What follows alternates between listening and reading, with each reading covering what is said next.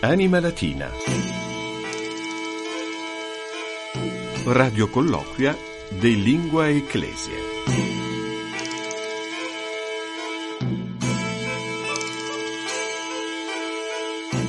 Stazio Radiofonica Vaticana. Saluto vos omnes, egusum Fabius Colagrande, placet mihi vobis, anche auditionem latine redditam prebere. Ben ritrovati a tutti, sono Fabio Colagrande, con piacere vi presento questa trasmissione dedicata ai cultori della lingua ufficiale della Chiesa, Anima Latina, radio colloquia de lingua ecclesie, conversazioni radiofoniche sulla lingua della Chiesa, un programma che va in onda subito dopo il nostro notiziario settimanale in lingua latina Ebdomada Pape. Per entrambi questi programmi ringraziamo l'ufficio lettere latine della segreteria di Stato Vaticana e io come co-conduttore ringrazio la mia collega Maria Milvia Morciano che anche oggi è accanto a me al microfono. Ben ritrovata Maria. Ben trovato a te Fabio e vos omnes saluto. E siamo alla 139esima puntata di questa nostra trasmissione. Carpe diem, non perdete questa occasione, conoscere il latino vuol dire restare ancorati alla memoria, alla storia, alla parola. È importante ridare un senso alle parole che usiamo per guardare al presente, superando i rischi dell'ignoranza, di quella attitudine un po' a schiacciarsi sull'attualità, no? Invece dobbiamo guardare al passato per capire il senso del, del nostro presente e un po' collegare un po' anche la nostra storia a quello che ci accade non cerchiamo la novità a tutti i costi, no? a volte nelle cose passate ci sono grandi verità che tendiamo a dimenticare e salutiamo subito l'ospite di questa puntata, parlavo dell'ufficio lettere latine e a lungo è stato scriptor e anche responsabile di questo ufficio il padre Antonio Salvi, frate minore cappuccino. Ben ritrovato.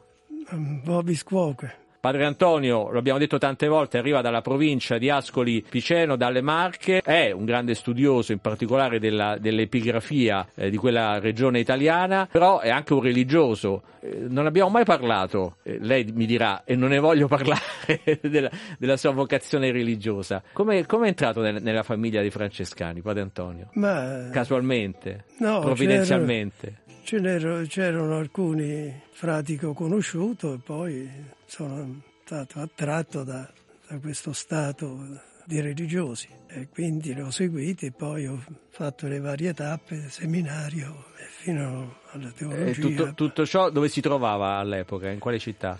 In sostanza io ho percorso quasi tutte le marche nei vari oh. seminari, dal nord tipo Fano, vicino Pesaro, siamo già sì. nei confini verso la Romagna, fino a Fermo, Loreto, Ancona, Macerata. E parallelamente cresceva anche la sua vocazione di latinista, diciamo così. Mm, sì, ho fatto un po' il ginnasio e il liceo, diciamo, classico all'interno. Da lì e la scintilla. Poi ho fatto l'università di Macerata, lettere classiche lì ho approfondito. Ma ha conosciuto mai un altro oh, cappuccino latinista? O, o, o, diciamo lei è uno dei pochi? Adesso non voglio dire qualcosa che. Valido questo periodo? No, no. no.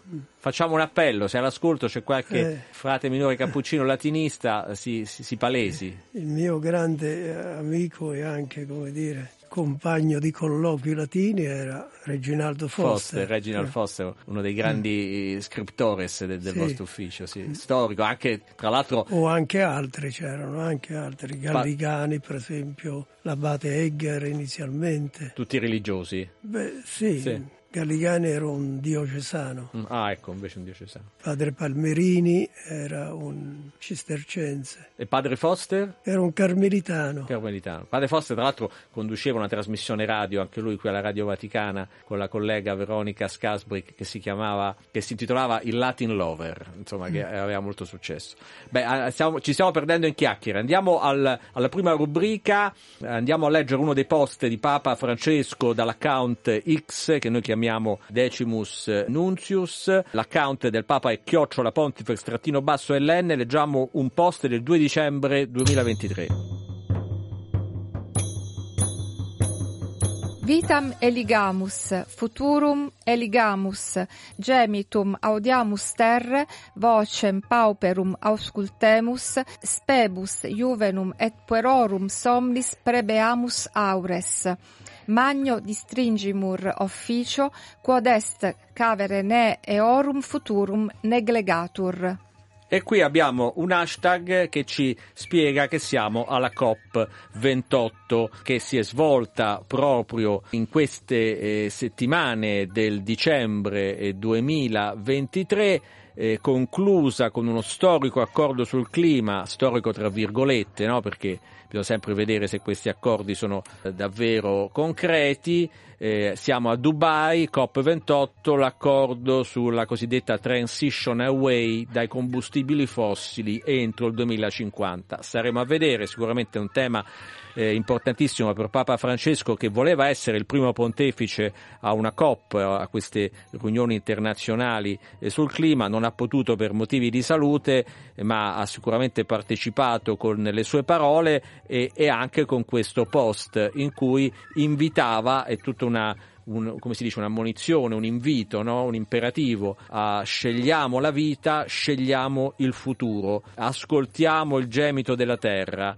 prestiamo ascolto al grido dei poveri e tendiamo l'orecchio alle speranze dei giovani e ai sogni dei bambini. Abbiamo una grande responsabilità garantire che il loro futuro non sia negato e qui abbiamo anche dal punto di vista grammaticale, Padre Antonio, una struttura abbastanza semplice. Sì, una frase normale, un invito, un'esortazione ad, ad avere un certo comportamento nei confronti della terra, del, dell'orbe terrarum. Abbiamo una grande responsabilità. Come diventa in latino? Magno? Of... Ufficio di stringimur, qui dice.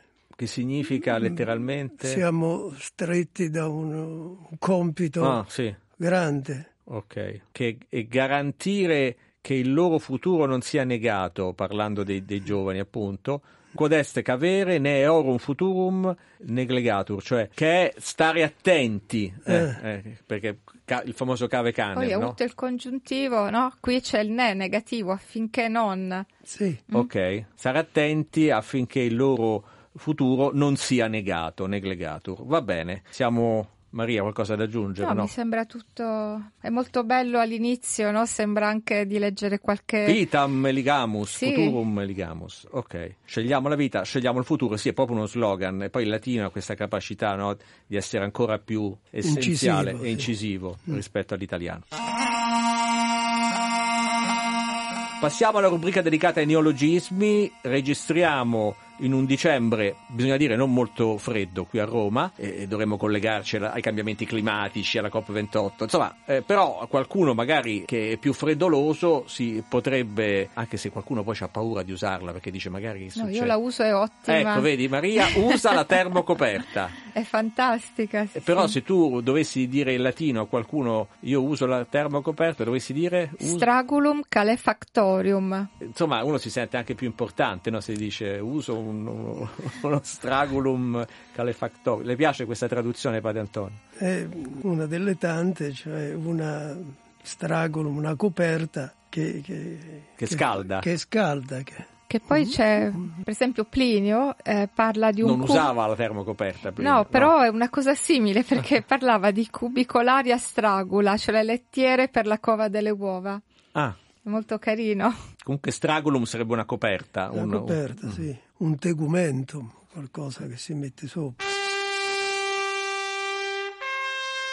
Va bene, allora abbiamo esaudito questa pratica e andiamo al gergo ecclesiale e qui troviamo una parola molto importante, passiamo a qualcosa di, di solenne anche perché eh, parliamo di una pena canonica. A divinis. Con questa pena, Padre Antonio, mi corregga se sbaglio, si proibisce a un chierico l'esercizio di tutti o alcuni atti propri del suo ministero. Infatti c'è la cosiddetta sospensione a divinis. Sospensio a divinis. sì. Sospensio a divinis. Mm. E quindi eh, dal latino, insomma, sarebbe dagli atti divini, potremmo Sì, dire. eh. dagli atti divini in sostanza, sì. Siamo nell'ambito del diritto canonico. Diritto canonico e questo riguarda eh, diciamo, i chierici. È una pena ovviamente molto pesante questa. Sì, molto pesante, che l'ordinario commina a volte, cioè il vescovo o un superiore provinciale o generale. Quindi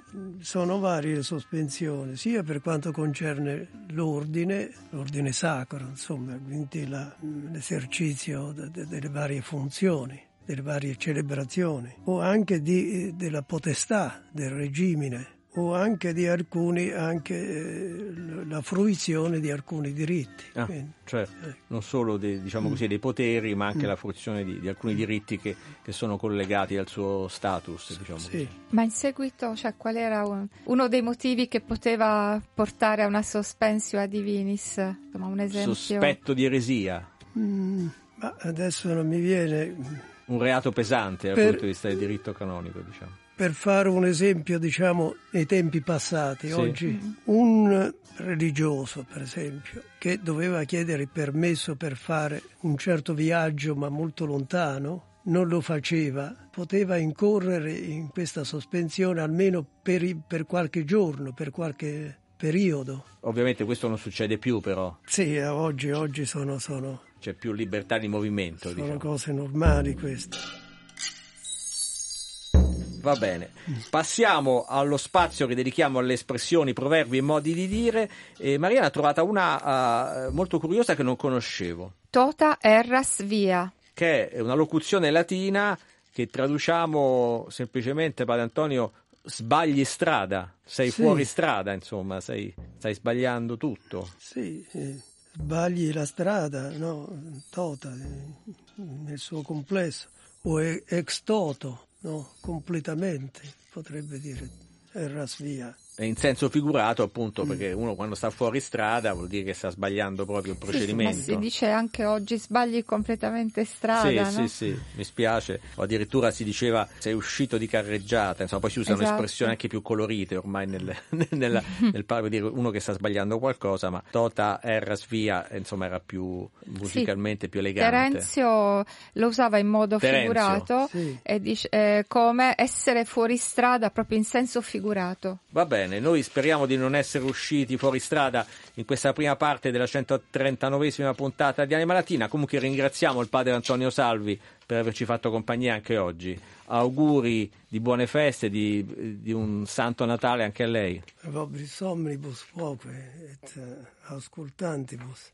Felicissima sit Domini nativitas, omnibus auscultantibus, et etiam novus annos. Grazie Stevie, buon Natale a tutti.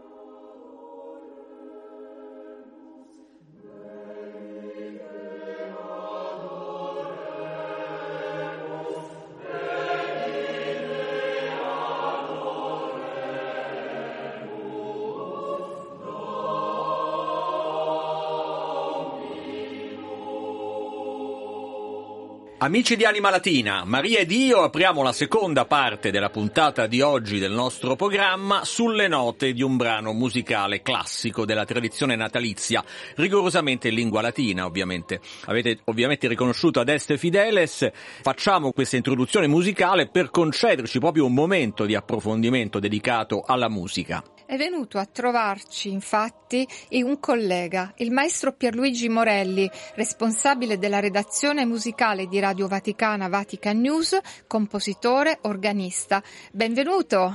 Grazie. Grazie per Luigi, buon Natale subito. Buon Natale a voi e ai radioascoltatori, naturalmente. E siamo partiti per questo breve viaggio nella musica sacra dedicata al tempo di Natale eh, proprio con un classico eh, che ci ha introdotti e che è ancora in sottofondo, questo Ad Esse Fideles. E iniziamo col dire che è un canto di paternità incerta, potremmo dire così. Sì, assolutamente sì, perché mh, molto spesso si crede che sia un canto addirittura di tradizione italiana, in realtà è un canto che viene dal, dal nord Europa, diciamo, molto probabilmente è irlandese addirittura, e la melodia era preesistente, quindi probabilmente le, il testo in latino è stato appiccicato, diciamo così, in, in un secondo momento verso la metà del Settecento, da un autore irlandese sempre, e la cosa particolare è che poi è diventato, è entrato nel continente, diciamo perché eh, divenne un po' uno dei canti principali che venivano utilizzati dalle comunità di cattolici che erano scappati dall'Inghilterra dalle persecuzioni e quindi si erano rifugiati eh, spesso in Francia la maggior parte e quindi da lì poi ha cominciato a viaggiare anche quindi ha avuto un significato identitario forte all'inizio sì, anche sì. sì, sì, sì, assolutamente. Questo forse ne spiega poi anche il successo perché è diventato uno dei canti sì, più conosciuti a livello sì. mondiale.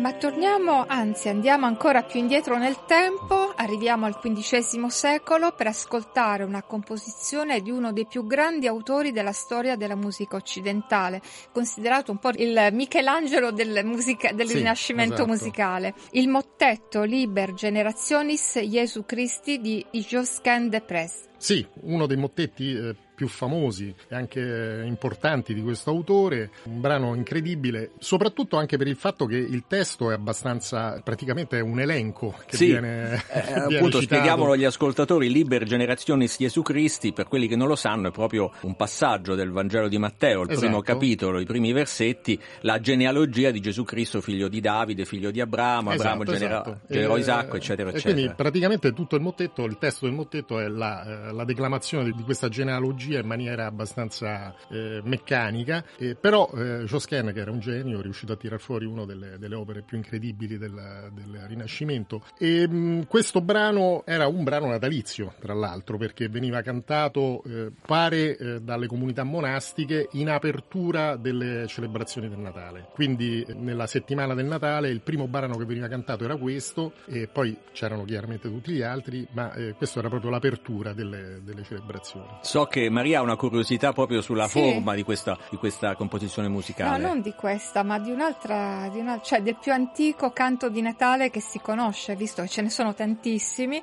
Il più antico è di Sant'Ambrogio del IV secolo, che ha una, un'assonanza, si può dire così, tipo musica gregoriana, molto bella ed è proprio un canto Ambrosiana per l'esattezza, Eh, perché infatti. è molto simile, Sì, è molto simile è. al canto Ed è gregoriano, esatto, però si sì, basa su sì, dei principi eh, teorici è anche un po' diversi. be- molto ambrosiano. bella, in effetti. Tu dici questo è il brano il più antico, dedicato che a Natale. conosca, sì. Sì, Io invece la curiosità ce l'ho io allora sulla forma di questo brano invece che abbiamo ascoltato, il mottetto. Che cos'è un mottetto? Il mottetto, allora, eh, qui c'è da fare un, un po' una digressione perché eh, all'inizio per mottetto si intendeva, eh, deriva da- dal francese mo, motetus eh, in latino medievale, intendeva la parola, sempli- molto banalmente. Il motto. Il motto, la parola. E all'inizio per mottetto nel Medioevo eh, si intendevano addirittura composizioni in italiano, in volgare, potevano essere mottetti. Poi eh, la cosa ben presto si è trasferita ai brani scritti in latino, espressamente in latino, e in particolar modo poi nel Rinascimento si è fissata, diciamo così, la, diciamo così, la regola per cui il mottetto è musica sacra, che si contrapponeva poi col madrigale che invece era musica profana. E il mottettone che cos'è? Ma mottettone è un mottetto di grosse dimensioni. Eh, Questa è eh, una sì. cosa che si trova qualche volta in, in alcune. Che in composizioni recenti Sì, visto, anche, sì. anche, ma mm, sì, è una cosa molto, molto rara.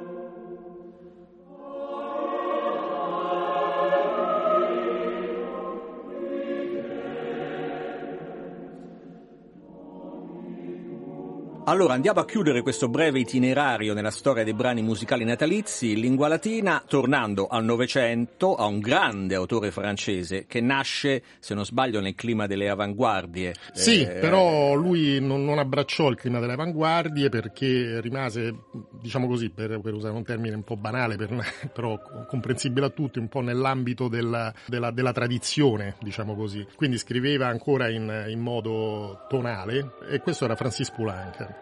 compositore morto poi relativamente, relativamente di recente, insomma. negli anni 60. Sì, sembra, negli anni sì. 60 del Novecento. Che ebbe una conversione al cattolicesimo e scrisse importanti capolavori di musica sacra. Sì, assolutamente sì. Questo in particolare che ascolteremo quest'oggi è un mottetto natalizio eh, che fa parte di una piccola raccolta di, di brani, di mottetti che sono per il tempo di Natale e tempo di penitenza, quindi Pasqua, Quaresima. O Magnum Mysterium. Sì, praticamente è un, è un mottetto che eh, riguarda espressamente la festività del Natale, quindi la nascita di Cristo. Che differenza proprio netta per un profano, eh, perché voi vi rivolgete nei vostri programmi agli esperti di musica, per i profani, ecco, che differenza netta c'è di composizione tra The Spray che abbiamo ascoltato prima e questo Poulenc? Beh, eh, grossa, grossa sicuramente perché eh, la- l'influenza, diciamo così, di quello che era poi il, il- il mondo circostante si sente fortissimamente in entrambi gli autori. Josquin ancora è un autore che dà inizio al vero e proprio rinascimento, quindi in lui troviamo ancora degli stilemi che facevano capo al tardo medioevo di scrittura, ma c'è un utilizzo soprattutto del contrappunto che è una cosa incredibile in Josquin. E questo è, po', è stata un po' la, la cifra caratteristica poi de- di tutta quanta la cosiddetta scuola fiamminga del Cinquecento.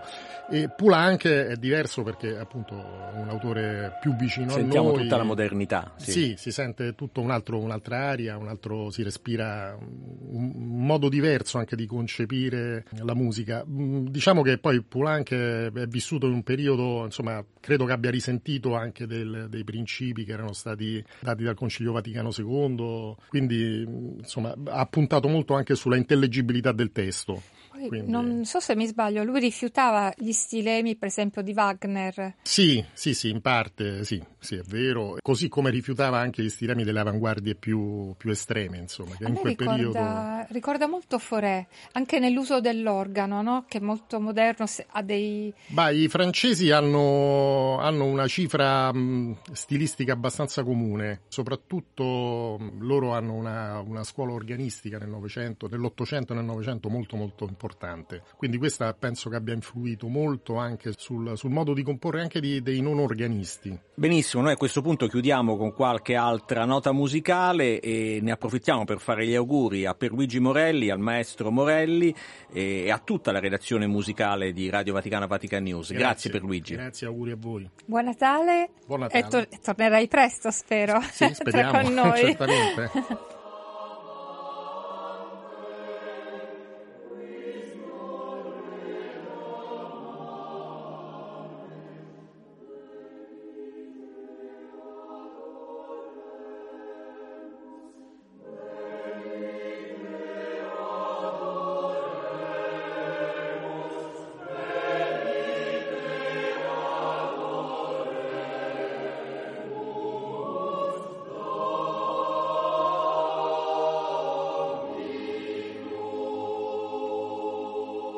Grazie dunque al maestro Morelli che ci ha aiutato a fare gli auguri ai nostri ascoltatori, grazie anche a padre Antonio Salvi che ci ha fatto compagnia nella prima parte di questa trasmissione, sed acta est fabula. Siamo giunti al termine anche di questa 139esima puntata di Anima Latina, che troverete in podcast come tutte le altre su Vatican News e su Spotify. A questo punto da Fabio Colagrande. e da Maria Milvia Morciano, un grazie ai nostri ascoltatori, buon Natale a tutti voi et dulcis in fundo un ringraziamento al nostro tecnico Gabriele Di Domenico. Mutatis mutandis, Absit in iuria verbis, ci sentiamo tra una settimana! valete. Anima Latina. Radio colloquia de Lingua Ecclesia.